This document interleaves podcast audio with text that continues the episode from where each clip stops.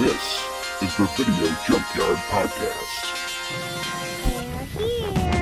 A place that appeals to your deepest and darkest fantasies. The dead whose haunted souls hunt the living.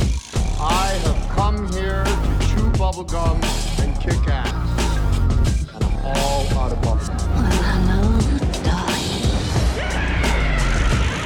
this nightmare world emerges a fearsome half-man, half-ape with the strength of 20 demons. It's time. And welcome back to another exciting episode of the Video Junkyard Podcast. I'm Joe Peterson. With me, as always, my very good friends and co-hosts Eric Branson and Ryan Steiskell. How's it going tonight? It's going good. It's all right. Can't complain too much. Actually, I can, but I won't at the moment. Yeah, that that's what I was gonna say too. Like I can't complain, but tonight I got self control. yeah. So, just uh, finished Mother's Day weekend, so happy belated Mother's Day to all the moms out there. Whenever you hear this, it'll probably be months after Mother's Day. It'll be month. And We'll be in Father's yeah. Day At territory. this point- We'll be in Father's Day. We're, we are At this we are- point, we might be in like Halloween territory. I'm not Yeah. sure. So like, uh, let's just let's just let's just cut it. Let's just like Happy Father's Day to you as well. Yeah. Let's just- You know what though? It, it, it gives you another dose. of Happy favorite holiday. That's right. Um, so This is not a Mother's Day movie. no, it's not. no, This is probably more of a Father's really. Day movie. Um, Yeah. So you guys do nice stuff for the mothers in your life. no, I hung out with in-law mothers. Uh, That's a mother. well, It they isn't- are a mother. A motherfucker. No, um, but yeah, no, he uh, went out and uh, did the did Mother's Day and visited um, my family on Saturday, um, and then did stuff around here with my wife on Sunday. So it was good. Nice. Good Mother's Day. Yeah, it was crappy weather, so we just kind of hung around and Yep. watched Evil Dead Rise because that's a perfect Mother's Day. Fucking Mother's Day then. Great yeah. Mother's It Day is. movie. It is a Mother's Day movie. I think. Yeah, I saw that uh, last weekend as well Yeah. by myself. Literally by myself. I was the only one in the movie theater. But uh, That's a I that's find if I I go to those like eleven really. o'clock weekday movies, like they're often private screenings. I kind of like it. So Yeah. That's how we did kinda nice. Guardians too. Actually, we did it really early in the morning. We only had like a I'm few. thinking about over. doing that one this week. Yeah. I have like the kids still want to go see it, and and I will Ooh. probably end up taking them. But uh, I'm thinking I'll go go preview it. Yeah. yeah. And, uh, Preview it. I mean, it's more so just emotionally kind of heavy. Like anytime Yeah, you see and like that's what I've animals and, heard. like, and, I think I'm okay with that for the I'm most okay with part. showing They're- I'm my okay kids with the animals getting. Yeah, no, Yeah. but emotionally heavy stuff. Like I feel like Yeah. I don't know. Like I'm fine with talking to them about that stuff. Like it's, Yeah. it's more like I I don't know. I my my main things, which is funny, you know. Obviously, if you've listened to the podcast more than a couple times, you know, have gotten a ta- a sense of my taste in movies. So it's kind of funny that I'm going to say this, but my, my main things I don't like want you know, that are issues for me now are like you know graphic violence and uh, I don't even really care about like sexual content necessarily. If it was graphic, I, I mean that would just be weird. But you know, and, Especially and add to alone too in a many movie questions theater. I don't really want to answer yet. But Yeah. yeah, so but Yeah, that's yeah, kind of where we so. try to draw the line is the over the top. But with a 13 year old and an 8 year old, but my daughter's going to Yeah. watch whatever she wants at this point. Right, I she's can- at that point. She's got Netflix, and yeah, she's going to watch what she wants. I walked into her room the other day. She was watching Wolf of Wall Street. I'm like, okay. So, any questions? Nope. All right, we're good. And not really sure what to do after that. But my son, Yeah. being eight, he he's at that age where he wants to watch scary stuff and then regrets it Yep. afterward when he's trying to go to sleep. Yeah, and my kids are six, and and my son is braver than my daughter, but then they end up being backwards when it comes to like the nightmares stuff. Like she'll, she doesn't, you know, she might be scared at the time, but she, I don't hear a peep from her about it later. But he's the one up at night, like, oh, I'm scared. From... so it's like, uh, and he's the one that wants to watch all the monster movies and stuff. So we're just trying to like slowly manage. I was, uh, I, mean, I was telling you guys before we started recording that we watched Kong. I showed him Kong Skull Island because he's been wanting to watch the like legendary monster movies. Been really into the idea of Godzilla, and he's seen kind of my Godzilla stuff and movies, and um, so I started him on that one, and and we're gonna kind of ease into the rest of them, see how it goes. But um, Yeah. he, I don't know. They, they they both loved that movie, so I, I don't think that was an issue. I, I'm trying Yeah, to shish pinpoint. kebab, man. That's great. I'm trying to pinpoint where my son is like with movies because he he didn't quite get through Evil Dead 2, but he mm-hmm. loves Freddy versus Army Jason Dark- Oh, okay. Oh, oh. okay. Yeah. and and the Alien movies and the Predator movies. Okay, that's mm. an interesting. Huh. I think I Has just he compared him all, to like, myself. all- That's all. all of the Alien movies versus like um, he's seen Aliens and the Alien versus Predator movies. Okay. Um, Okay. I think that's what he Yeah, likes the most of those. They're and they're kind of cartoonish anyway. Um, yeah, that they're meant yeah. for. but that. he knows about all of the different classes of, of xenomorph and all of that from YouTube. So yeah, course. yeah. I mean, that's Totally. where uh, my son got into it too. Like, was the YouTube videos. He started watching these monster pairing videos, and now he wants to watch all the monster movies. And yeah, I'm like, well, I'll see. We we can watch some of them maybe. I'm trying to talk him into like watching like old '60s Godzilla movies, and I'm not sure they're so into that. But Mm. I mean, you could Like, try I for know the, you could- the like 80s. The, '80s ones, yeah. Yeah. yeah. Well, tonight's movie might be a good one. well, Paul Hogan is a monster, but Yeah. like, no, no, like, no. No. Really, no segue other than like eh, 80s movies. Yeah, we, we watched Yep, 80s yep. movies this week. Um, so, yeah, tonight we're going to be talking about the 1986 action comedy film Crocodile Dundee.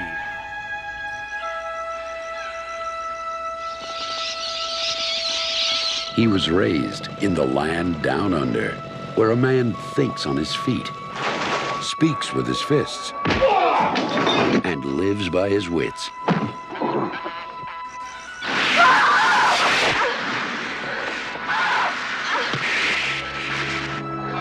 Two beers, all right? One for me, one for me mate. A legendary figure about to encounter a world more treacherous than any he has ever known.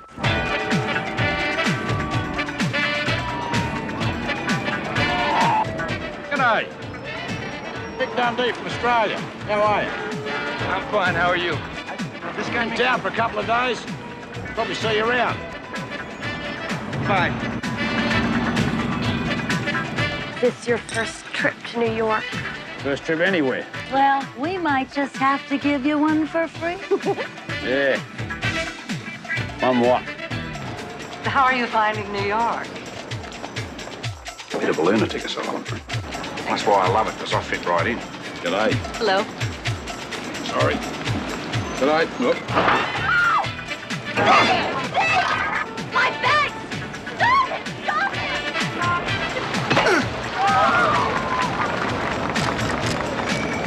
When are you coming home, mate? Well, if you can manage, Wal, I'd like to stay a while. Wouldn't have anything to do with a certain lady writer, would it? Paramount Pictures presents Your house, Senor Meek. Paul Hogan Um, hey, my man, what's happening? Uh, where? as Crocodile Dundee. You got a light, buddy? Yeah, sure, kid. And your wallet. Got a knife. That's not a knife. That's a knife. Crocodile Dundee.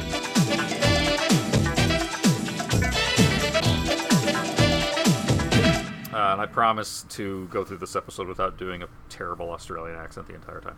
Um, Make no promises. That's what we're here for. Yeah, I was gonna say, I will do my best. Like, so this one was my best Australian accent. No, good. Side note: I will pu- I, before we go further. Er, we put photos behind us uh, when we do these video chats when we record. Eric has Dundee right behind him, and his hat. He's covered up the face, but the hat is perfectly on Eric's head, but it's smaller. It's like a little boy's hat, cowboy hat on Eric's head, and every time I see it, it brings me joy. So it I'm looks like looking it just forward. popped up like you were surprised Yeah. or something. It's like it's like Andy from Toy Story, like much older at this point in his life, but he still has the hat. So Crocodile Dundee was directed by uh, Peter Faiman. Uh, it's let's see the story by Paul Hogan, who also stars along with Lindu, Linda Kozlowski, Mark Blum, David Gulpil. I'm mispronouncing some of these names, I'm sure. Michael Lombard Go and John Meillon. Um, so, None of their careers went anywhere, so you're no, except Paul Hogan, and he plays Yeah, uh, Hogan, yeah. Mick Dundee, who's this kind of weathered, rustic outback Australian who becomes the focus of reporter Sue Charleston, played by um, Kozlowski. And so she goes to Australia to meet him and learn about the legend of Mick Dundee. And I think it's important just right out the gate to mention that 1986, there was this huge interest in American pop culture with all things Australia. Comes Yeah. from land down under. Yeah. and What's a Vegemite point sandwich? Where- to the point where the import of, of, of Australian culture via cinema got uh, got to be known as a, as exploitation movies. Yeah. To, you know. Oh, um, interesting. It was a big a big uh, drive-in rush of Australian kind of B Australian films. I think that got big here for. This is kind of the one that that made it made it big. Like Yeah. this is really one of those movies in, in all of its. Uh, um, there's a really great documentary called Not, Not Quite Hollywood about the whole exploitation um, era. But uh, and, and the details are eluding me. But this essentially Crocodile Dundee is a is kind of a cookie cutter of like two or three other films that happened prior to it. Yeah. but just kind of did it done in a, a big way. And I'm not. It's not, it's not 100% derivative. It's got its own charms, but it surely is kind of selling that same idea of um, exploiting the quote unquote Aussie culture to, you know, yeah, Yeah. that's the stereotype filmgoers, that they can pretty much survive the like the weirdest things that nature have to offer you, but still like be like small town niceties and shit.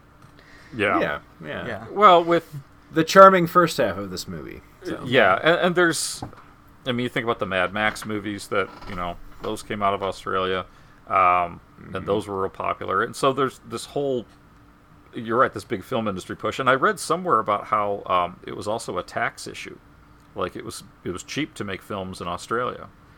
You know, another film that I would love to get on the show at some point is Howling Three, which is Oh, gosh, yeah. a great exploitation film. Um, but even Mad Dog Morgan, which we covered on here too, that was a little earlier than this, Yeah. but still that beginning of that fascination with, with Australian culture, outback, the image Sure, of an Australian actor, uh, culture.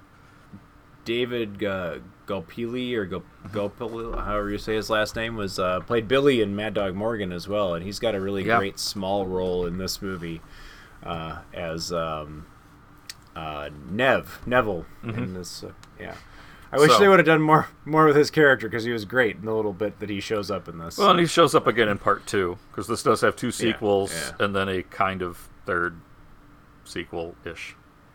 Another Paul Hogan movie, but um, so yeah, I guess to kind of walk through it a little bit. Uh, well, first before we do that, what's what's your experiences with uh, this one? Have you seen this one before, Eric? Um, my experiences with this mainly are I don't remember it was like TBS TNT like kind of cable movie uh you know evening movie kind of things. Like this used to be on all the time. This and its sequel. I think I remember renting its sequel from the video store. Uh this one I feel like I always like I always saw only on television like commercial interruptions and all. Um but it's definitely something I saw multiple times to the point where um, they blend the, this and its sequel blend together a little bit for me. But after seeing this, and Joe and I kind of talked about this beforehand, but came to the realization that I think I've seen the sequel more than I've seen this original film. But Definitely. uh, but yeah, def- definitely did recognize this. But yeah, one I saw a lot growing up, um, but haven't seen in many years. So and I think we'll get to a little more of that. but Yeah, for me, it's like it's like one of those things where it's always like culturally aware and through osmosis, whatever it is that you need to know. But the reality is, it's like I don't know. I had I had no memory prior to this of ever watching this film or any of the other films, but I'm like I've had to have at some point. But it's just like it's nothing that stuck. So technically, this is a first for me. But same with what Eric was saying. Like, yeah, there's always like something on like cable that was for a while like on, but never held my interest enough. I'm Yeah. a sci-fi boy. I'm always looking for the sci-fi. I, I- a fucking like leathery Australian when a romance comedy.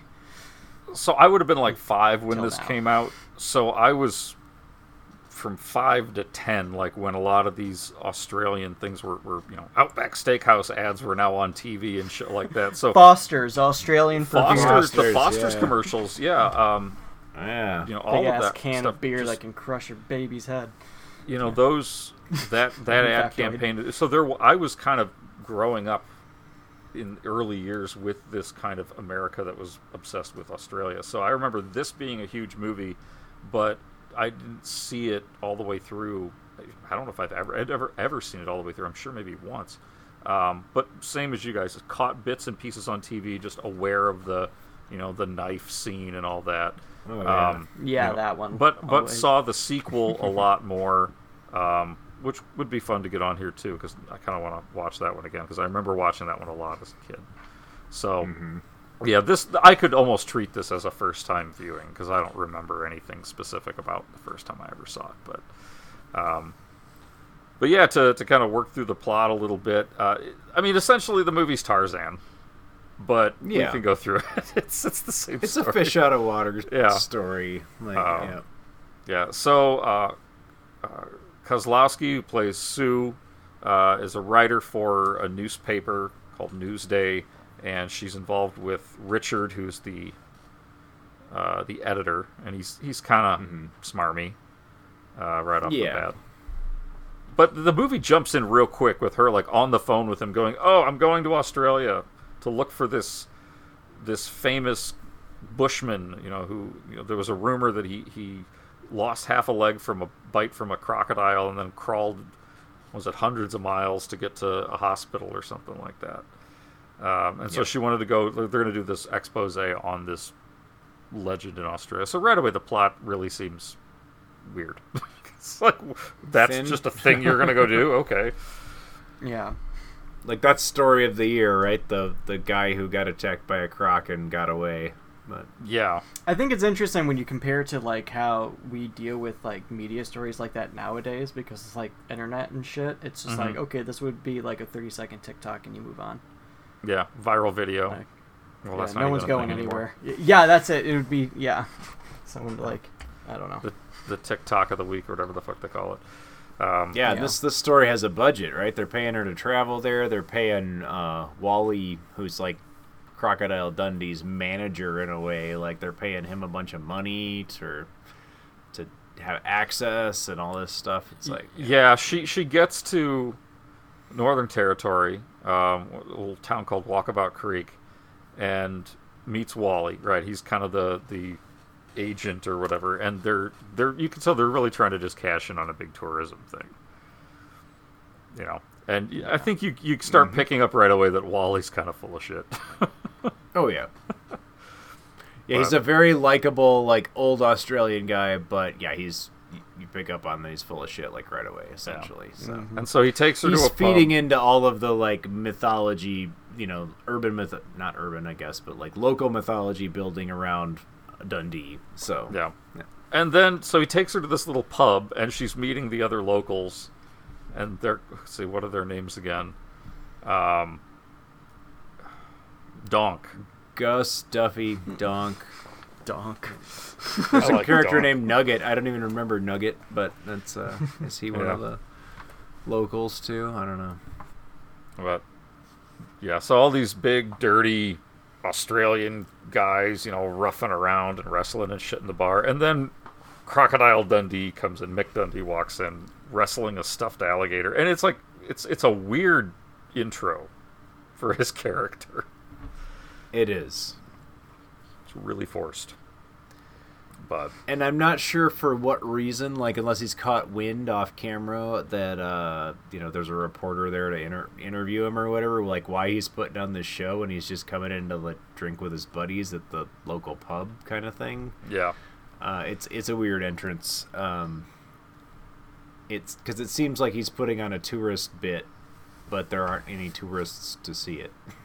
yeah, and, and that's something that does seem to, to temper down in the in the first act. Like you're right, it starts out really much like he's almost in on this, and maybe he is, but mm-hmm. they never really explain that all the way. But he, then he takes her around and kind of shows her what shit you can do in the outback. You know, they go Yeah, he takes her takes her out into the bush to show her like where where you know it all happened, where the croc bit him, and comes to find out he didn't lose his leg, not even at all. He just really got like a, a flesh wound essentially, Yep. and was able to you know patch himself up and walk home. Um, and that not only that, but he's also been you know he's a master bushman, and um, so Raised yeah, by the she gets she gets a couple of days out in the Australian bush, Yeah. living living on the land with with Mick Dundee. Yeah, and it kind of introduces this little, you know, uh, the, the other kind of little side characters, you know, like all the other people that he knows from out there. He knows all the tribes because he was raised by the Aborigine tribes, like you said. yeah. You know, um, Teddy's fun. which one was Teddy? Teddy, the, was he not the tracker? Oh, oh yeah, yeah. Yeah, that dude was great, and he had Yeah. just such the shortest fucking thing. Um, but the, here's the thing that they, they they call this an action comedy. Uh, I thi- this is this is a comedy. This is a romance comedy. It is. Yeah, there Yeah. there's no act. There is more action in *Romancing the Stone*, which is also a romance comedy, but that has Yeah. more of an action adventure.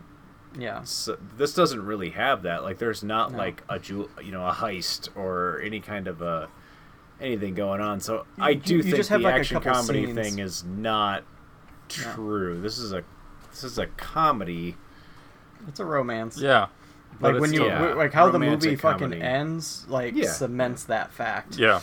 like, like Um, okay. and and it would and it's it's it's better that it's identified that way because not only does it put your expectations in the right place, but that's where it's kind of its strongest. Like those are its Yeah. strongest moments, I think. Or yeah, agree. some of the endearing things that happen between the characters, and, and I actually think the first half of the film, sticking Sue out in the outback, is much more fun Yeah.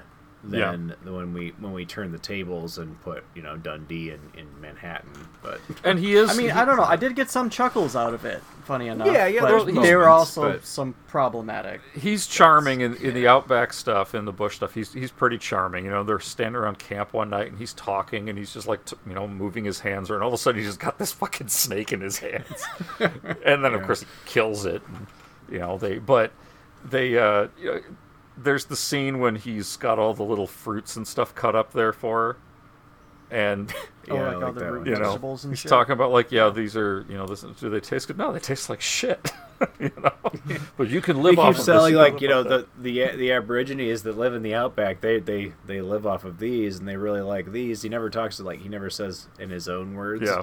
like you know what his opinion of it is. So Well, I as I was watching this, I was kind of reading about Paul Hogan because I realized I didn't really know much about the guy, and Yeah. I read about some of his like how he got into entertainment, the entertainment industry, and mm-hmm. it was some contest, it, which the equivalent of today would be like you know America's Got Talent or something like that, but it was in Australia way back then, and he noticed that the judges were just mean to everybody, and so he signed up and he I think he was like a construction worker or something like that, but he he agreed to go in and and do a bit where he was gonna I think throw knives. And he walks out on the stage with his knives and he spends his entire time just berating the judges and making fun of them. And at the end, he just threw the knives on the floor. He's like, that's my thing. And they loved it. And he actually, that's kind of how his comedy started. And so when I read about that, I'm like, I can pick up a lot of that in his mannerisms in this, especially in the Bush scenes, with that kind of quick wit, you know. Um, all of those kind of jokes kind of feel like in the same vein.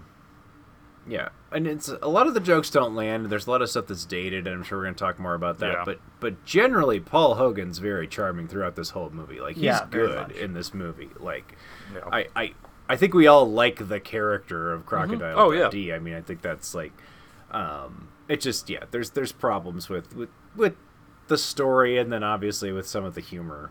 it just doesn't Yeah. age Yeah. well. So Well, it's one of those situations, and it's constant. Like in definitely in the '80s and '90s, uh, the strong, overly strong masculinity, masculine type. Um, And but the nice thing about it, he is a gentleman. He's charming, but there's some edges that are a little interesting. But I think and what he, I and he makes some flat out, you know, and, and they- they they are set up as foils. Like I think Sue Sue acts as his kind of foil in a way. But, Yeah. um, he makes some so, so flat out sexist remarks, like you know, Mm-hmm. Yes. and- uh, especially like yeah out uh, out like yeah out in the bush with her and stuff but um yeah, he saying that she's just a Sheila and she can't. Uh, she can't do certain things yeah, Yeah. Uh, and you know being a voyeur at one point uh but there's this thing too where he has to live up to his legend it seems um and i think where the one joke for me that like showed that the most uh is when he's just shaven normally with a normal fucking razor and he sees Yeah, that she's coming good. and he switch quickly switches to his big fucking knife um and right away that kind of like tells me a lot about the character um i think in that moment where he's like he's he knows he has to keep selling the character i wish there were could have been more of that down the line but it was just for humor i guess Yeah. but yeah. Yeah. Yeah, and I think a lot of that the, in the first part of the movie when they're out in the like he's he is acting acting up for you know the Yeah. story for the reporter to impress and, and just to impress it's her part in of the business too Like, yeah, Yeah. yeah. And they, they, they, yeah. I guess we should never forget they do run a tourism company. Like, and he's a guide. Like, that's his Mm-hmm. job. So yeah called never never i believe right Yeah, I I think think so. so. Yeah. Yeah, Yeah. I, I know he does some stuff like you know, punches a guy out for saying you know calling him a poacher, you know, just little shit like that. That it's this over the top kind of bravado thing. But yeah, it- today if something like that happened, you stop and go, "What the fuck? Why'd you punch him?" But you know, it works in the '80s in movies. Um, Yeah. I mean, i think it they set up a false that- they repeat standard for that people scene- nowadays yeah, um Yeah, that's what it they is. repeat that scene kind of in Manhattan with uh, with Yeah. um, Richard, the the boyfriend or the editor, with both. Um, the dickhead and it, it seems even a little more kind of like whoa you just knocked his ass out okay like he was Yep. being a jerk but that was uh yeah, Yeah. i don't know So she, yeah, she gets him to come back to, to New York, and they're gonna do a bigger feature story because he's admitted he's never, not only never been on a plane, he's never been to a city. His entire life is, you know, growing up in and around Walkabout Creek, yep. And so she brings him to New York, and that's when the film just changes um, into yeah this. it's about halfway through. There's like Yeah. two like distinct halves of the movie yeah. Yeah, and both so- fish out of water situations. Like Yeah. so many fish out of so many waters. But while Splash is probably the movie we said that phrase the most about, um, I, this one, yeah this is done in a different way than than in Splash. You know, there's there's not as much of a naivety about all the technological marvels and stuff. It's just customs. You know, like he's It's- saying yeah. hi to everybody. The most unbelievable thing, though, about Crocodile Dundee is the idea that he could walk down the street dressed as he is in New York City, and people would stop and stare. No, they wouldn't. It's New York City. yeah, yeah That you're is right. not the weirdest obviously shit. would not I've seen that in Chicago. I've seen that in fucking Appleton. I mean, it's not Right. that out there. and it, on the grand scheme of things out of all the crazy stuff you see like this guy's not really that weird like the yeah it's he's just overly friendly if anything that's the weird part for probably new yorkers yeah Yeah. it's just how Yep, friendly he was he going is. saying good day to everybody. Oh, I did the mm-hmm. accent there for Yeah. Promise not to. You get all these people to live in one place. They must really like living around one another, or what, something like that. Yeah. I liked that line. I thought that Yeah. was funny. Oh man. But uh, he has some encounters though with some people. I mean, we might as well get to it. Um, Oh yeah, Where- Yeah, this is where we get most of our dated humor is, is Yeah. his interactions with people in the city. So it it is. I, I thought the stuff with the the pimp and the prostitutes was cute. It was. It was. You know. yeah, because he's like trying to be a gentleman to these these prostitutes, and they're just thinking like he's just weird and this is his kink. And then the pimp comes over. He doesn't understand the whole concept. He just thinks this guy's being a dick to these ladies and beats the shit out of him.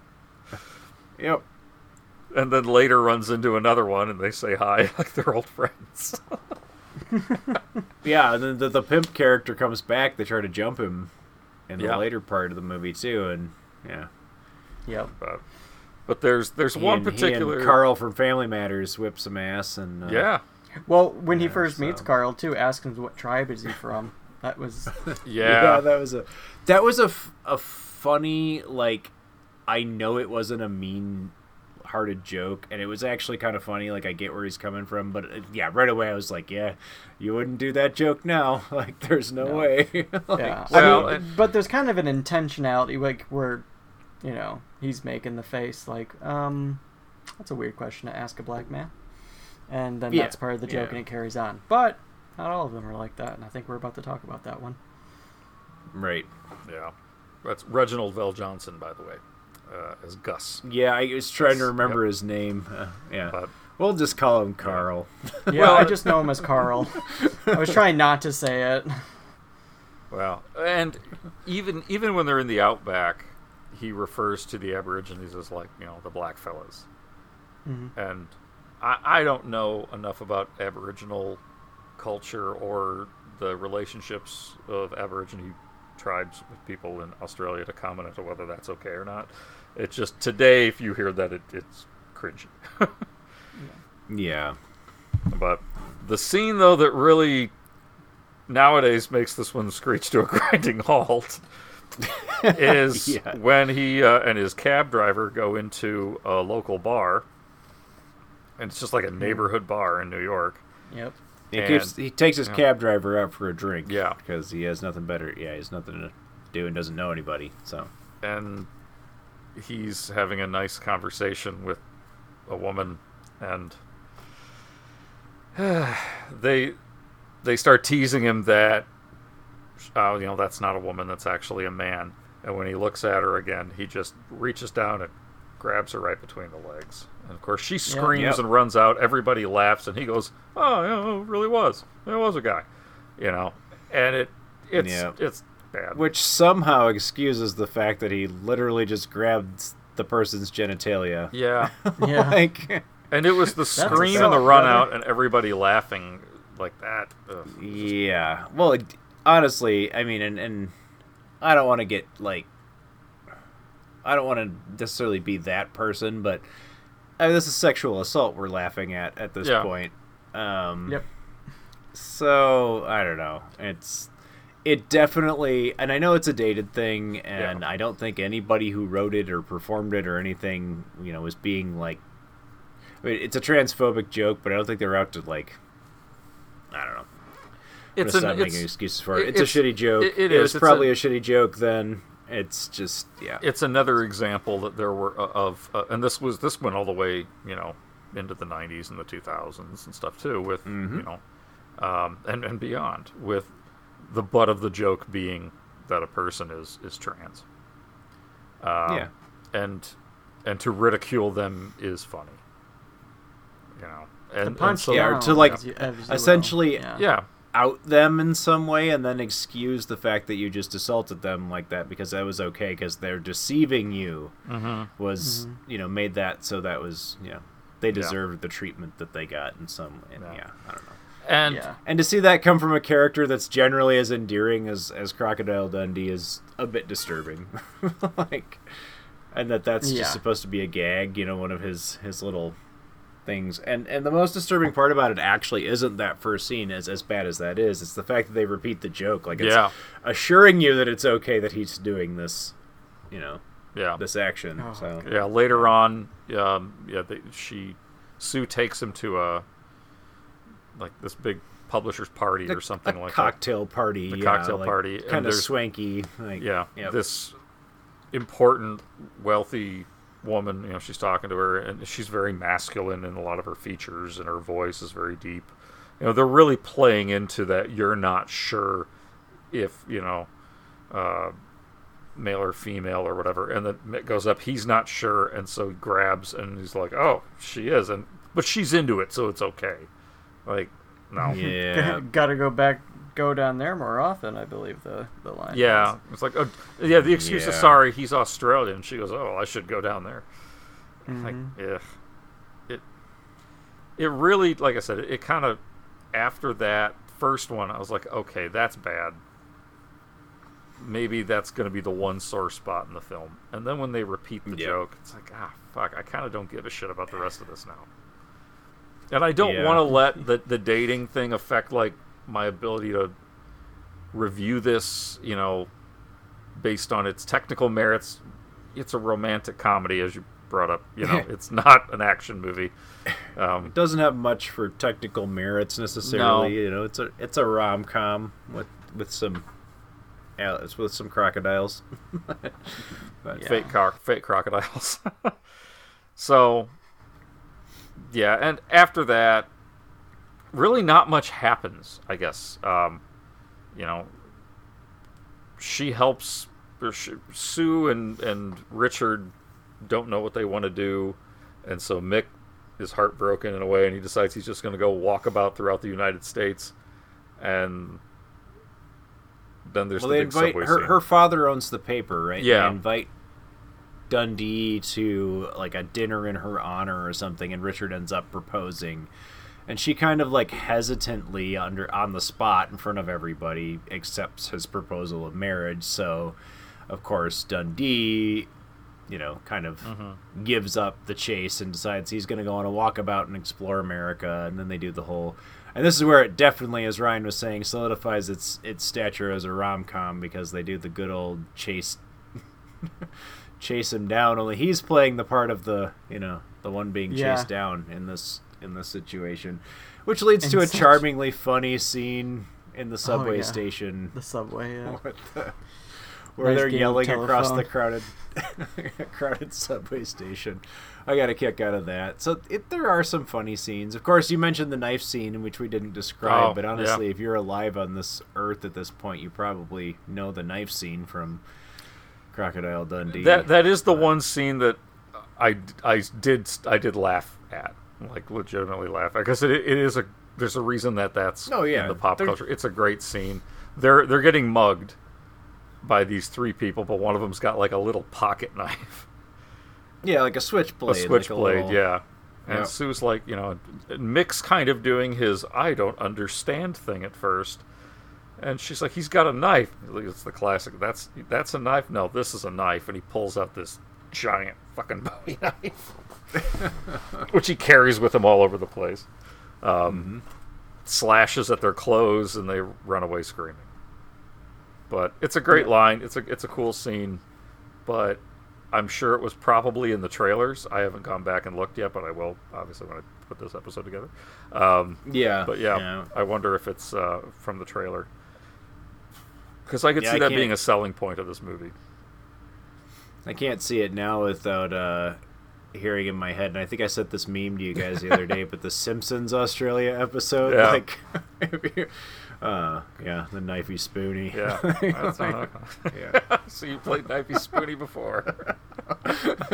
yeah. Anyway, Um, so yeah, and then she goes running after him, and it, I don't. Honestly, after the the second crotch grab, I really didn't give a shit when they were, she's like running at him, and he's it's it's playing stupid. Like, well, what does she want? Well, why should I go back? Well, it's like, okay, I'm kind of done. Yeah, this is a movie that like although it has a charming like lead character, I'd say lead characters. Like I like both of the leads in this movie. Um it it has a premise that could go somewhere and and it does lead to some successful humor, but in general, not a lot happens in this movie, and it just kind of like reverses the roles and repeats form in the second half. Yeah. And you know, there's some chuckles here and there, but in general, not a lot happens in this movie, and you kind of see everything that does happen coming. You know, from the second these two characters meet one another, you kind of get like, oh, okay, I see what this movie's doing Yeah.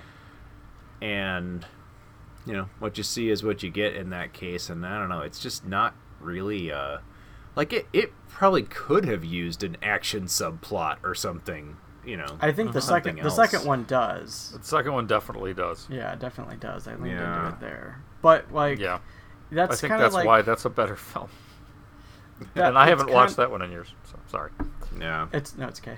Uh, I was gonna say, and that's kind of like with uh, all these fish out of waters. It's essentially the whole punchline is like, hey, let's take people out of an environment they're normally, you know, used to, and put in one that they're not, and make fun of them for not being used to this environment. yeah, yeah yeah. like, what do you want? Um, I think with the problem with like Dundee uh, character, like we mentioned these controversies and shit, controversies lightly, but it is problematic behavior. Is that he's such a likable character? It's like, it's like you get that one small town friend who's like a genuinely nice person who does all these things, but there is some cultural inappropriate, uh, politically correct inappropriate things that they don't like that do that just makes you cringe, and you try to explain it to them, and they just don't understand. i know it. like, well, I don't mean anything by 15 it. people that fit that description so Yeah, it's like they use the N word casually, and it's just like, why are you saying that word? And it's like, it's fine. I don't mean anything hateful by it. Uh, by definition, it's a hateful word. um, Well, yeah. it, Yeah. I think the reason that that repeating gag is, you know, yeah, it's sexual assault, and that's not just to. I mean, it boils down to that, right? But a lot of the other gags that they do throughout the whole Dundee and New York thing is this. I didn't know about that. I don't. I don't know that you culturally don't stop people and say hi to them on the street when you're in your car. You know. Um, yeah. you don't yell out the window you know you understand how tv works you telling me that in walkabout creek it's okay to just walk up and grab people by the crotch because you do it twice so casually like Yeah. that one doesn't Yeah. feel like a thing he wouldn't know That's the one, yeah. Of, no matter where, if he's associated with other human beings ever in his entire life, he probably knows that this is not an okay thing to do. Well, it's like if somebody walked up to him and like, mm, I don't know if you are a boy or a girl, and just grabs him by the crotch. Like, how would he feel about that? Well, probably headbutt him or something you know and Exactly, Yeah. because again, the toxic masculinity trope. Uh, it's just it is odd. Like, Yeah, yeah, what- what if get the Sue in the first scene just- it? just- yeah, but still. To size him up and see if he was really a tough guy, just grabbed him by the crotch and, you know. I, I guess you can headcanon tough this and and be like, you know, you didn't see a lot of Walkabout Creek, so um, you don't know. Maybe that isn't a common practice there. Maybe there's a reason there's a guy named Donk. I don't know. I mean, you can. You know, this this is where this is your creative decision now. yeah. I will point out that maybe the maybe the punch called, him in the stomach game is just one of Donk's many games that he has people like. Yeah, so. If I remember correctly, the the movie uh, Priscilla, Queen of the Desert, like that takes place in Australia. So I mean, Yeah. that was a big movie. Um, the thing I think I, I was kind of like I I don't know what it was, but like when I was watching that scene, I didn't know where it was gonna go. But when they started setting up like, oh hey, this person's trans. Um, I mean Wikipedia calls them a cross-dressing prostitute. Uh, so I'm just gonna say trans out of safety, I suppose. Uh, It's somewhere, yeah, somewhere on the spectrum of definitely somebody, yeah. yeah. One, I- they drop they dropped the f bomb, Mm-hmm. uh, Mm-hmm. which Yeah. of course they did casually back then, uh, which was in itself a problem. But um, Yeah. one second. Yeah, unfortunately, this is that. not the only movie we've reviewed that has done that. So Yeah. Um, it's it's I guess when like he's having this genuine like flirtation back and forth, and he seems fine, and my brain, based on how Dundee is, and his characterization, like he's actually kind of like a gentle, nice person. um, when told what he was told, I th- my brain filled in the gap as in like he actually would show that he's not bothered by it. Like whatever. Yeah, I A was Sheila- too. A Sheila's a Sheila. Um, I was thinking that kind of That's thing was what I thought. happen. Yeah. But it ended up going where it went. I'm like, yeah, no, this that that's what brought me back to like, yep, this was the '80s. Yeah. This thing Yeah. wasn't going to be ahead of time. That was going to I think the the, same character, same character, same actor, same situation. Now, I think you would have that exact Yeah, same. Sheila is a Sheila. Yeah, you, you, just as you described it, because I think that is really in his character. Like, I think he would be totally, you know, um, just like you know, whatever people do what they do, and he would be accepting of that. And um, yeah, I just think it's it's it's. It was 80s weird. You know what? They could have done that, the and then they could have had a, a the re part, you know, the, the the repeat of the joke when he meets that other woman. Except just have her throw in a line before he meets her about how she's sick and tired of these trans activists and these, you know, men that want to be women, blah blah blah. You know, like, make her a, a nasty character, and then have him go up and say something along the lines of, "By the way." I don't judge. A Sheila's a Sheila. just confuse the shit out of her. You know, you could do something there, and you know, it, I I think without those two scenes, this movie's not that bad. Like, for, you know, when it comes to I don't want to say PC, but when it comes to like would it hold up today socially? Yeah, but those the way they repeat that one, it feels really out of place, and it kind of brings it down. Yeah. At least it did for the me. by the end. sexist the sexist comments and even the joke he makes with Carl in the limo about the tribe that he belongs to. Yeah. Mm-hmm. I think all have a place in the story. It, it does come from his experience. It is something that you know he's learning, and I don't think any of it's mean spirited. I think I think he's learning from Sue. She's learning from him. The thing with Carl comes from his background in Australia with the Aborigines, and you know it's not coming from a place of hatred, Right. in- with him. Um, but yeah, those the the the trans jokes or transphobic jokes here are just kind of mean spirited, and it seems really out of place, especially from this character who generally is the opposite of that throughout the rest of the movie. So Like, Yeah. it seems in place for the time, but out of place for the character. Yeah. And unfortunately, that's what dates the character. yeah, yeah, Yeah. Yeah. And and the film itself. You know, Yep. Because it. It does the same thing for the first Ace Ventura as well. Yeah. Which, yeah. Yep. Is uh. Which is why we're gonna skip right to the second. That's one. why we're Exactly. skipping straight to the second uh, as a companion and I- to this one. And I think we should have actually skipped the second one on this too.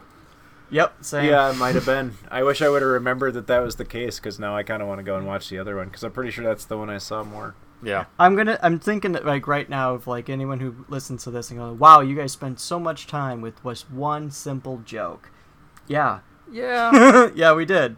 It's a I bad feel joke. like in this case it was warranted. Like I, in some cases, I would be that person being like, "Yeah, but it was one joke. Let's move on." But Mm-hmm. I don't know. This one for some reason just seemed more. It it tainted the rest of it a little more for me. I don't, I don't know. Well, it. I. I not to necessarily, you know, force it into into politics, but this was this is a Trump joke, right? This is the Oh, kind yeah. of joke he was talking about that he was making. You know, that I'm pretty sure so-called Trump was watching this movie and go like, "That's a great idea." Crocodile Dundee can do it. Um, I'm actually twice. scrolling. I'm actually scrolling down here on the Wikipedia article for the movie, and they actually do talk about later reviews referring Yeah. uh, to uh, this scene, as well as like referring to the indigenous issue rights as Flea's debating about who owns the dog. Um, Oh, yeah. yeah. Mm-hmm. Uh, I like what some person put. This is a review from 2021 from uh, Medium Publishing, uh, or Medium, just Medium. So 35 years later, the film is nothing but an offensive embarrassment, and wildly offensive on practically every front, with an onslaught of racism, sexism, homophobia, and transphobia. like, yeah, I hate to say, it, but yeah, no, it's It, yeah, It is. It is. I, It is. That that might be a little bit of an extreme take It on i- it, but that stuff is all definitely here. it's extreme, Like, but it is yeah. technically right. Yeah. Yeah, yeah. Um. But what else is there? I mean, it's they they got a couple of fake crocodiles that are not very good looking. Um, he does some funny shit in the desert or in the outback, and then a couple of funny like oh I don't know I, I don't understand the big scary city, and it's a boilerplate love story at the end. Mm-hmm. Yeah, the, it, when when the most memorable thing is the the knife scene, and then the terrible shit. That's not a good sign. not for us. No, not for us. Uh, it's not Yeah. a good sign. So, well, Yeah, should we uh, jump into some uh, final thoughts and a grade? Yeah, Uh, let's. Ryan. In there. Let's start with you, Ryan. okay. Um, I I actually got a lot of little chuckles out of the little bits that they had here. If out of all the fish out of water movies that we've actually watched or I've seen in general in my life, I see why this has a charm to it. Um, but fuck yeah, some of the things that like I took like that that were problematic, like in my modern day sense uh, and ethics. Uh, I can't ignore like i can't deny since like engage in in so long talking about this um it is it is just it's just a rom- it's an 80s romantic comedy trying like claiming that it's an action um but overall i think actually the dundee characters minus the sexism the homophobia and the transphobia uh and the mild racism uh is a great character uh, or at least it has the potential to be, but then it has like those rusty spots. Again, this is like ah, I hate to say it, but this is what makes a character a real character, like someone who does actually exist. Uh, it's not as fantastic, it, like or in the imagination as one likes to seem. It is unfortunately like that person you like, but has problematic traits. Um, don't know if it repeats in the sequels. Um, hopefully not. I mean, the third one came out in twenty uh, sorry, in uh, 2001. So hopefully it was slightly better, but I don't Yeah. know. Like, I'm fine seeing it. I don't need to see it again. I know it's a cultural staple. Uh, I do want to try out two though, so I am open to that. Um, I don't know. It's hard to figure out how to how to how to judge this. Um, I'm gonna say C plus. Like, it, it's per, it's for the problematic things. It would have been like an easy B B B plus movie if it wasn't for the problematic things, and it, it's unfortunately there's just too many small things, and it's it, and it's not enough to say like, well, he doesn't know any better. I'm like, yeah, Mhm. there has to be greater consequence. Nothing happens. It just happens, and you laugh, and they move on. There's no like, hey, you can't do that. There's no lesson learned, but whatever. Anyone has a problem with that, I don't really care. it's it's um, that's how I feel. What do you think, Eric?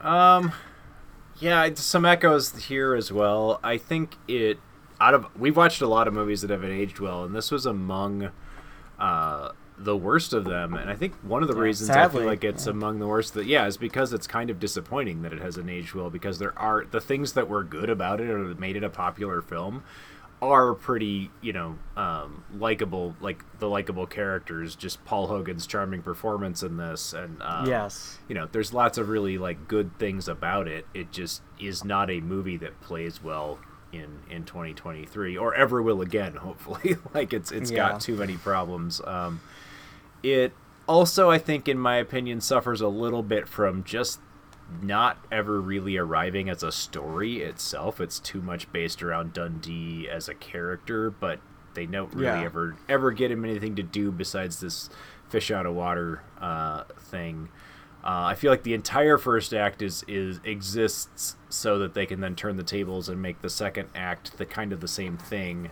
with him in New York and the love story. It it there are moments where it's very endearing, but I'm not sure it develops believably like throughout um, the movie. And even though the ending is yeah, it, this is totally 100% an 80s rom com. There's not it's not an action movie. Mhm. Uh, yeah, I think at the end of the day, Crocodile Dundee is like a C movie, and Yeah. some of that is just because it just, you know, just didn't age well. It's it's unfortunate because there's a lot of charming things about it, and I think it deserves uh, being a C movie. It still deserves its its where it its its kind of cultural impact that it had. I think it, it just yeah, it's just Yeah. has its problems too. Yeah, I'm, I'm gonna I'm gonna agree with all of that. Um, it, this came out in a time in the U.S. when this particular culture, or I don't even want to say culture because not everybody in Australia looks like Donk or you know Mick Dundee. Um, Or it looks like leather. yeah, it, Yeah, but it it looks was more this, leather than his there was, crocodile. There was this image of you know this rough and tumble outback, and this all Australians, but they're super friendly and dashing and charming and stuff, and you know they were, they were kind of cashing in on that. And Paul Hogan wrote this, you know, so he Mhm. he he is responsible ultimately for the story, and I can see why it was a hit because there were tons of movies like this, and this was a successful formula at the time. You know, it, it's like nowadays, or at least within the last ten years, if you if you want to make a big, expensive, popular action film, have Michael Bay make a Transformers movie for you. You know, and it's Mhm. going to be the same Yeah. formula for every film, and it's it calculated and it worked. Obviously, it was popular enough for a couple of sequels, and to launch this guy's career of pretty much playing the same character and everything. And I say that endearingly because I agree. I think Crocodile Dundee's a really cool character if you remove a few of those gags.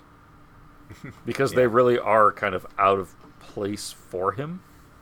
Um, Yeah. And again, I didn't see the 2001 Crocodile Dundee 3, so I don't know if the character evolved, but I remember the second one being better. Now I'm going to go back, watch, and probably find out there's a bunch of problems with that too. But um, overall, there's not a lot- definitely. Yeah. Overall, there's not a lot really happening here other than cashing in on the Australian stereotype, but there's a few good gags, and it's a neat character for the most part. So I'm I'm also going to go with a C on it. You know, Crocodile Dundee has not aged well. Paul Hogan may have, but this movie has not. So yeah, Yeah. Uh, we would love to know what any of our listeners think of Crocodile Dundee. Uh, are you bothered by some of these uh, issues with some of the jokes in this one? Uh, what are your thoughts on any of the sequels? Which I mentioned, there's like a third kind of sequel. Uh, it was like a, a Paul Hogan as himself kind of movie, but it's still tied in in a weird way with Crocodile Dundee somehow. Uh, it's kind of a meta movie. But uh, what are your thoughts on any of those? We would love to hear any of your questions, comments, criticisms, or witticisms if you direct them to the Video Junkyard Podcast at gmail.com. You can also find us on Twitter at Video Junk Pod or on our Instagram and Facebook pages. If you write it, we'll read it, and we look forward to hearing from you.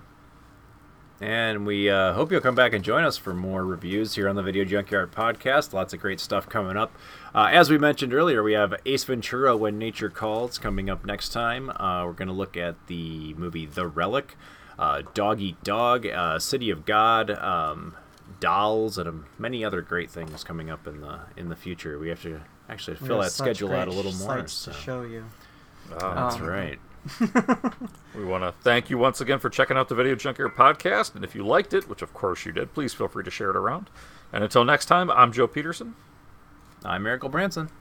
And I'm Ryan Seiskell saying, That's not a knife. That's a knife.